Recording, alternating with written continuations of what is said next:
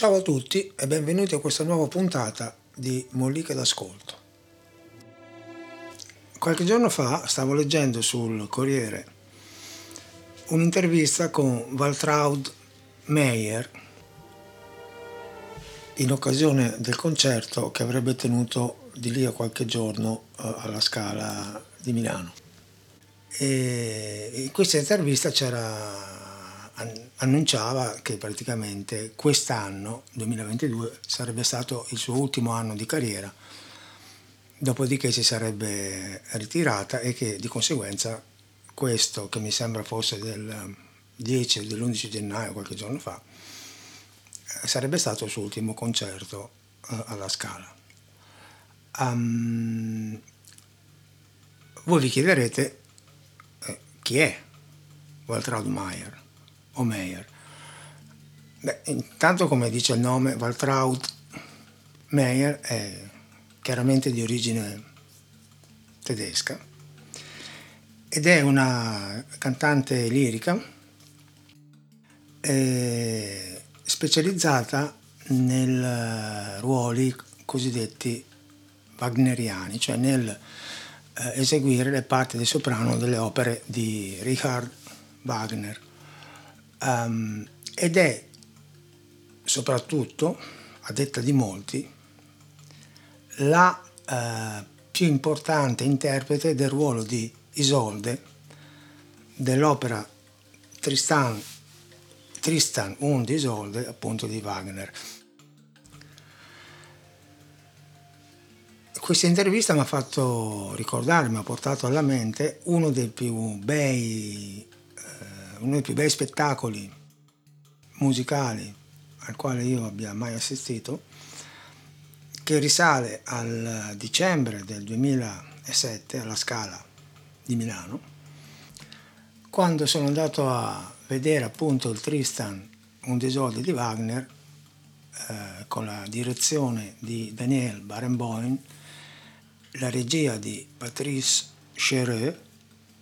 e appunto Waltraud Mayer che eh, cantava la parte di eh, Isolde. Uno spettacolo spaziale, tre giganti, eh, bravo anche il il protagonista Tristano, che allora era uno sconosciuto Young Story, e una produzione che è stata una delle migliori eh, degli ultimi decenni della Scala, tra l'altro quell'anno lì, 2007, è stata anche l'inaugurazione della stagione eh, 2007-2008. È evidente che in queste molliche non si può parlare del Tristano in generale perché ci vorrebbe, cioè non sarebbero più molliche, ci vorrebbe tutta una panetteria, ci vorrebbero tutte le panetterie de, del nord Italia e forse anche di più perché l'argomento è veramente molto vasto. Mm, ma eh, volevo così eh, parlare un po' con voi del famoso uh, Isolde Liebestot, che è il finale della, dell'opera stessa, è uno dei capolavori totali uh, non solo dell'opera wagneriana, non solo dell'opera in generale, non solo della storia della musica, ma uh, della storia de, dell'umanità, insomma, quando succedono queste cose. Eh, bisogna solo eh, inchinarsi, inginocchiarsi e, e, battersi il petto e ringraziare che, esista, che esistano nella storia de, dell'umanità de, delle persone così geniali che ci hanno lasciato delle perle indescrivibili di, di bellezza, di saggezza e di emotività. E non si può nemmeno parlare di appunto de, dell'Isolde Liebestod senza prima mh, parlare un po' di eh, Wagner, Richard Wagner, un compositore vissuto praticamente, la cui vita ha coperto quasi tutto l'arco del, del 1800, ehm, famoso anche per questa sorta di dualismo che soprattutto in Italia c'è sempre stato tra i sostenitori appunto di, di Wagner e i sostenitori molto più numerosi qua in Italia di eh, Verdi. E è interessante perché tutte le volte che eh, sono andato alla Scala c'era sempre no, chi, quando si presentavano le opere di, di, Wagner c'erano i sostenitori di Verdi che brontolavano, quando si presentavano le opere di Verdi c'erano i sostenitori di Wagner che brontolavano, un po' come Coppie Bartali, come Inter Juve, come che ne so, Duran Duran, Spandau Ballet, quelle, quelle cose lì insomma. Ehm, perché? Perché eh, Wagner è sempre stato un personaggio che ha fatto discutere, un personaggio estremamente complesso, estremamente articolato, con una visione globale del suo lavoro, del suo rapporto con la musica. Um, non a caso Wagner è stato il teorico del cosiddetto Wort-Ton-Drama. Eh, siccome mi hanno detto che ogni tanto dico i nomi in fretta, Wort come Wort, che vuol dire parola, Ton come ton, che vuol dire musica, e dramma come dramma, che vuol dire scena, cioè uno spettacolo uh, globale, un'opera, la cosiddetta opera d'arte totale. Un'opera che sia il punto di convergenza tra poesia, danza e musica, per cui non solamente un genere musicale e tantomeno non solamente un genere letterario. Um, per spiegarvi, per dire un po' il personaggio, Wagner è anche riuscito a farsi costruire un teatro appositamente per la rappresentazione delle sue opere a Bayreuth, eh, dove tutti gli anni si tiene un festival a lui dedicato con la rappresentazione delle sue opere e questo teatro è un teatro mm, molto particolare nel senso che è l'unico teatro al mondo in cui l'orchestra non si vede perché è eh, sotto il palco. Ed è l'unico teatro dove i musicisti possono andare a suonare in maniche di camicia tranquillamente perché tanto non vengono visti. E mm, dove non ci sono non c'è nessun elemento di disturbo gli arredi sono molto spartani molto eh, tedeschi no? E questo perché lui voleva eh, che il pubblico fosse totalmente concentrato sullo svolgimento dell'azione. Non solo, ma lui anche eh, chiedeva ripetutamente e segnava nei suoi libretti la volontà che non ci fossero applausi a spezzare eh, lo svolgersi della scena, anche perché le sue opere non sono divise in aree o in numeri chiusi, come per esempio le opere di tradizione italiana, ma sono un continuo fluire di musica, di, di, di melodie, di leitmotiv e di azione senza soluzione di continuità praticamente. Quello che voi avete sentito all'inizio, al posto della solita sigla, solita come se avessimo fatto 200.000 puntate, insomma comunque al posto della, della sigla usuale, eh, è l'inizio del Tristano Isolta che d'ora in poi, come si dice nei contratti, chiameremo semplicemente Tristano perché gli addetti ai lavori lo chiamano il Tristano. Questo lungo preludio orchestrale eh, ci dà anche la, la possibilità di riflettere sull'importanza che Wagner dà al ruolo dell'orchestra all'interno delle sue opere. L'orchestra non è un semplice elemento di supporto alle melodie o alle arie dei cantanti, ma diventa un elemento drammaturgicamente molto importante, diventa un personaggio, non si limita a commentare l'azione, ma suggerisce, propone, sottolinea eh, sia lo svolgimento dell'azione sia anche e soprattutto gli stati d'animo dei protagonisti attraverso l'uso di leitmotiv che costituiscono proprio delle melodie chiave che eh, ricompaiono tutte le volte che eh, in scena accade qualcosa di particolare o tutte le volte che un protagonista prova un determinato sentimento, tutte le volte che ci sono situazioni di un determinato tipo. Nel preludio del Tristano tutto questo è chiarissimo perché l'orchestra ti fa capire immediatamente all'inizio dell'opera quello che poi sarà, come si suol dire, la cifra stilistica, drammaturgica di tutta l'opera stessa. in questo inizio che è folgorante non perché sia pirotecnico ma perché è folgorante da, da un punto di vista emotivo c'è non dico tutto ma gran parte della poetica uh, di Wagner innanzitutto l'importanza che ha il silenzio Uh, in musica ci sono ovviamente, lo sapete tutti, le pause no? che stanno tra una nota e l'altra. Qua non si tratta di pause, si tratta proprio di, una, di prendere il silenzio e di farlo diventare un elemento uh, strutturale dell'opera. Abbiamo una frase,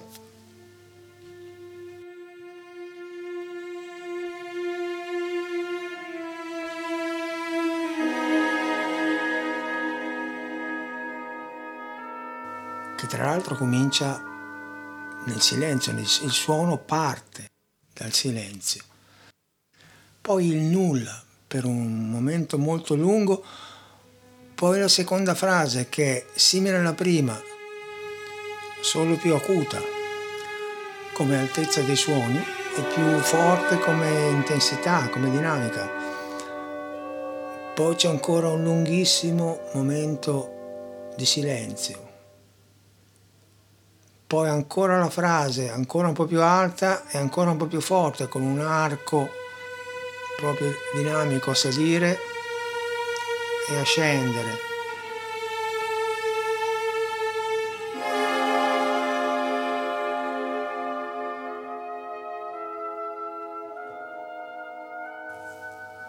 Ancora silenzio. Poi solo i fiati, gli strumentini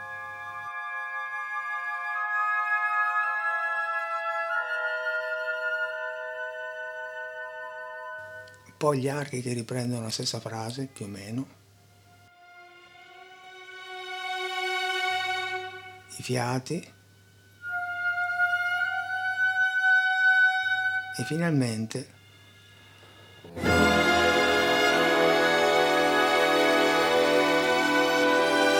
prima risoluzione di questa tensione. Nei primi, questi due minuti sostanzialmente, abbiamo assistito a un accumulo di tensione che ha trovato una sua parziale risoluzione alla fine quando ho sfumato il brano. Questo è il succo del Tristano, cioè un continuo accumulo di tensione che non trova mai la sua risoluzione tranne alla fine ehm, quando si parla di tensione e risoluzione si parla sostanzialmente di qualcosa che, che, che è uguale in tutte le forme artistiche. In musica eh, la tensione fino a, a, Wagner ha sempre, per quanto dilazionata, sempre previsto a un certo punto una risoluzione. Quando si parla di tensione e risoluzione ehm, vi faccio un esempio che eh, è abbastanza banale al confronto di quello che avete sentito voi adesso, ma per farvi capire che cosa sia la tensione che risolve in musica.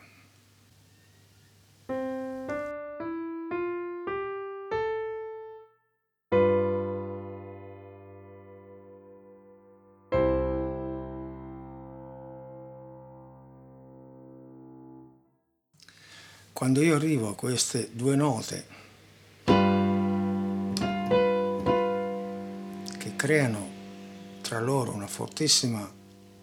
tensione, la loro naturale risoluzione è questa. Questo è quello che nella nostra tradizione musicale, nella nostra cultura, da 400 anni, a parte dei periodi particolari di cui parleremo più avanti, è sempre stato uh, uno dei, dei, movimenti più importanti, cioè la, ma, non il massimo di tensione, ma comunque una tensione abbastanza forte, tipo quella data a queste due note, che risolvono con due note che vanno più d'amore e d'accordo. Ecco, nel Tristano questo concetto non c'è, cioè nel Tristano c'è un accumulo di tensione che non trova mai la sua risoluzione, per cui tutta, eh, tutta l'opera, tutta l'azione è in un continuo divenire. E questo ha fatto sì che quest'opera, eh, la cui diciamo, gestazione è stata abbastanza complessa perché eh, non ho detto che Wagner amava scrivere anche i libretti delle proprie opere, oltre eh, che la musica, eh, il che rende il tutto ancora più mm, importante. Dicevo, quest'opera con una gestazione abbastanza eh, complessa, mm, di circa tre anni, tra il 1857 e il 1859, è stata rappresentata solamente sei anni dopo e eh, molti vedono appunto per questo motivo e non solo, vedono nel Tristano l'inizio della musica moderna, cioè praticamente circa 170 anni fa. E, e devo dire che se noi ascoltiamo il Tristano ci rendiamo conto di quanto sia ancora oggi molto attuale, molto intrigante il linguaggio che Wagner ha usa. Ma da dove nasce il Tristano? Uh, il Tristano nasce sostanzialmente dalla leggenda di Tristan, già raccontata da un tale dal nome Gottfried di Strasburg, che parla appunto del mito di Tristano e Isolde. In italiano tra l'altro è Tristano Isotta, che sembra veramente Isotta Fraschini, insomma Tristan, Tristano Isolde o Tristan un Isolde mi sembra un po' più eh,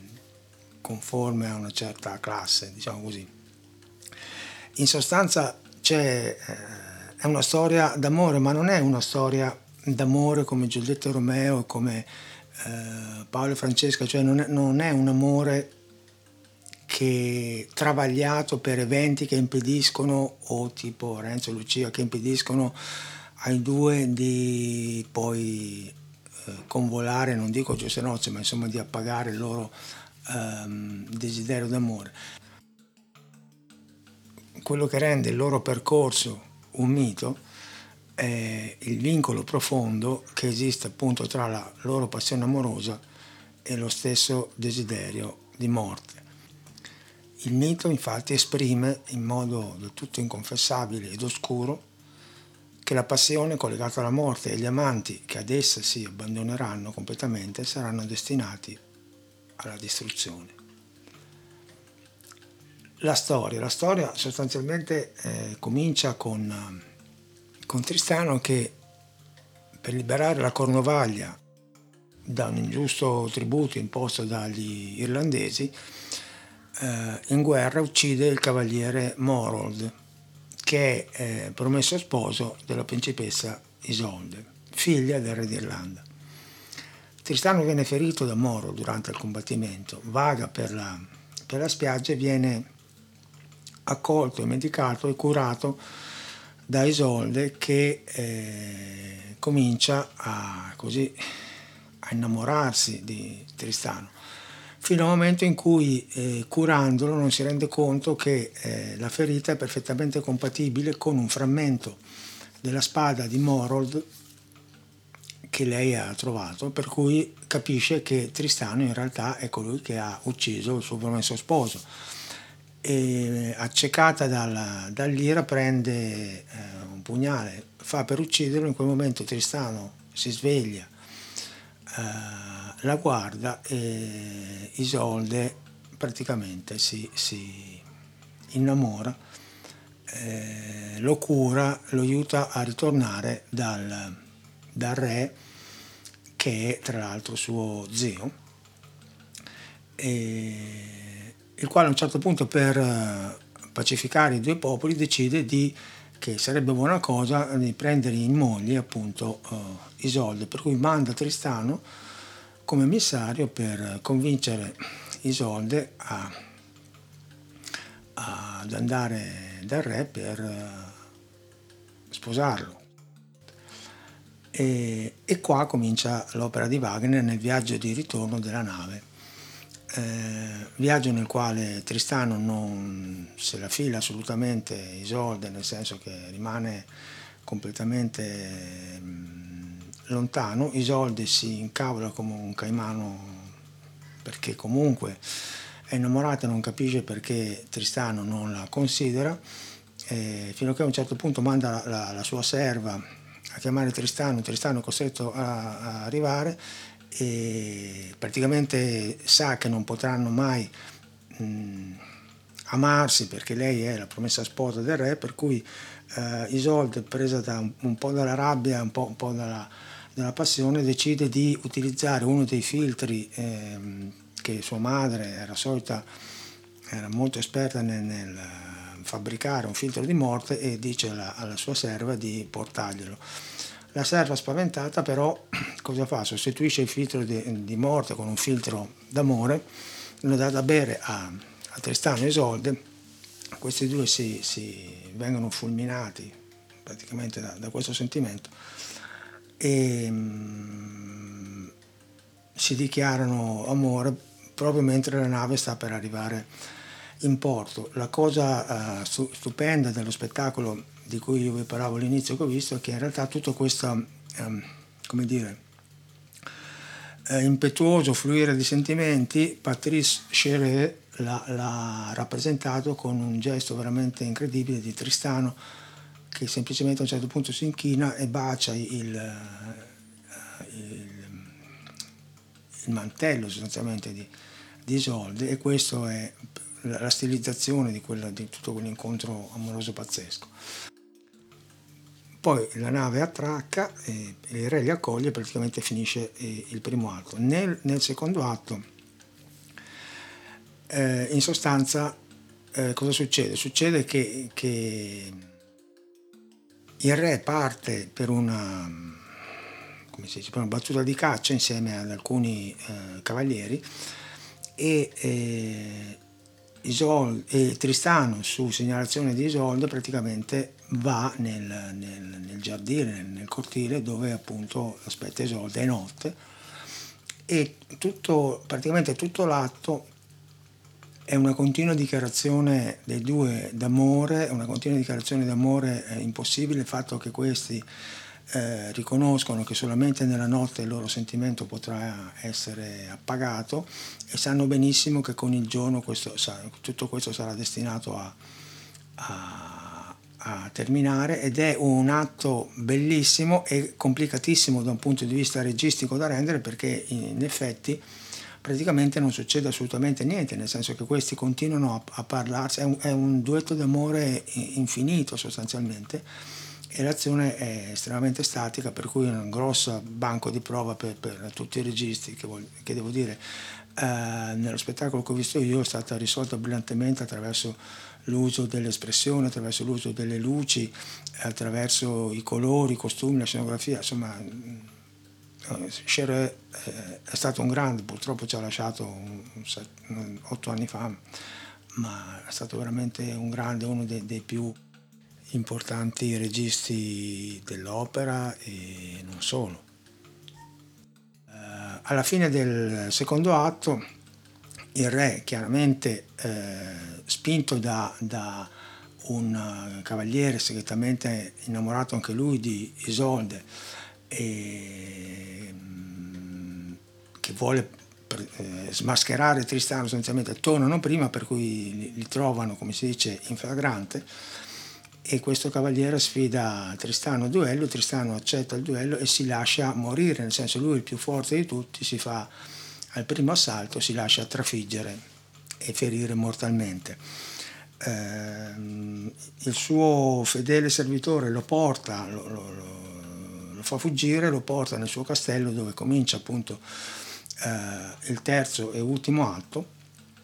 E, e, qua Tristano praticamente delira e, e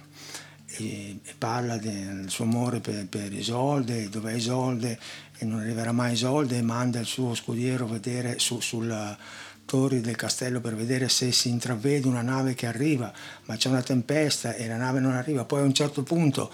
la nave arriva, sembra che arrivi, ma deve virare dietro un'isola, per cui non si sa, attimi tremendi nell'attesa che questa nave poi arriva e finalmente supera anche questo scoglio e, e qualsiasi persona normale, diciamo, sarebbe lì tutta eh, ferita e bendata ad aspettare che eh, Isolde arrivi, Tristano invece cosa fa? Perché Tristano si alza, le va incontro e chiaramente questo eh, sforzo gli costa sostanzialmente la vita per cui a un certo punto muore ai piedi di, di, di Isolde e qui Isolde canta il Liebestod che, eh, scusa, Liebestod, che è praticamente il canto di amore e morte eh, che chiude l'opera.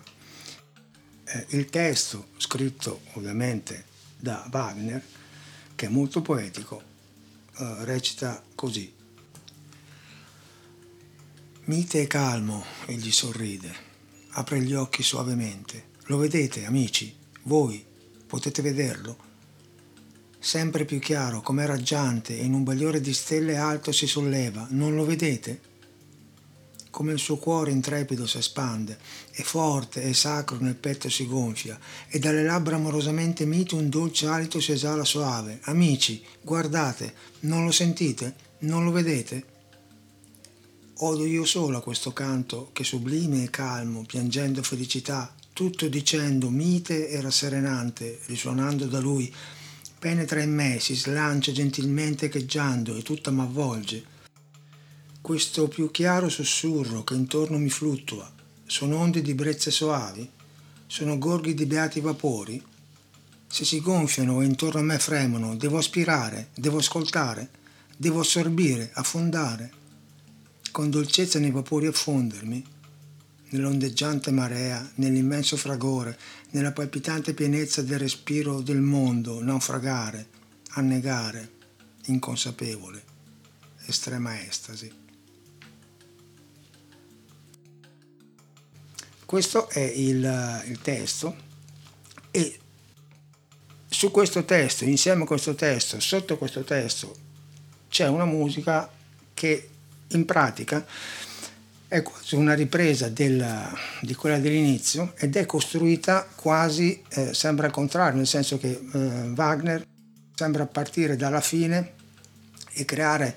e aver creato tutto un percorso per arrivare al punto di massima eh, eh risoluzione di tutta una tensione che continua ad accumularsi per tutto il pezzo. Ehm, questo è un pezzo che io vi, vi farò sentire ehm, per intero, eh, anche se dura sei minuti o qualcosa, perché non è possibile eh, sfumarlo, non è possibile spezzarlo, perché è un, un climax che, che, che, che parte, che, continua, che, arriva. E, mm, è come, eh, lo dico spesso, è come sedersi sul, sul, sul, sul, bagnasciuga e guardare le onde che arrivano e poi tornano indietro e non arrivano mai allo stesso punto, a volte arrivano più avanti, a volte più indietro, a volte con più forza, a volte meno. E è un'onda che continua ad arrivare ed è un brano veramente di una, di una uh, bellezza, di una, di una um, poesia, di una liricità uh, pazzesca cantato qua da Waltraud in maniera eh, spaziale. E visto poi da, dal vivo alla scala è stata un'esperienza veramente eh, sconvolgente. E chiudete gli occhi e lasciatevi cullare da queste onde per questi sei minuti circa e, e fatevi portare da Wagner, da, da Waltraud Maier, da, da Barenboim, che qua dirige in questo mondo, questo viaggio all'interno dei sentimenti, all'interno di ciò che rende così unico e importante l'essere umano.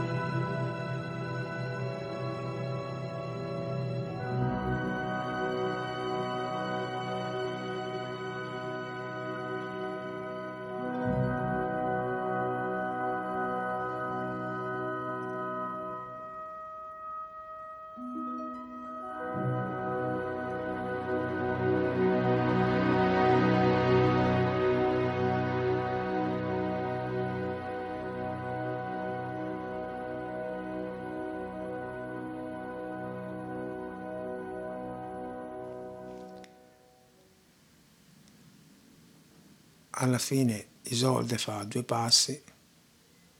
poi si accascia al suolo e si lascia morire e cala il sipario. E direi che dopo questo brano di musica resta ben poco da aggiungere. Ciao a tutti e fate i bravi.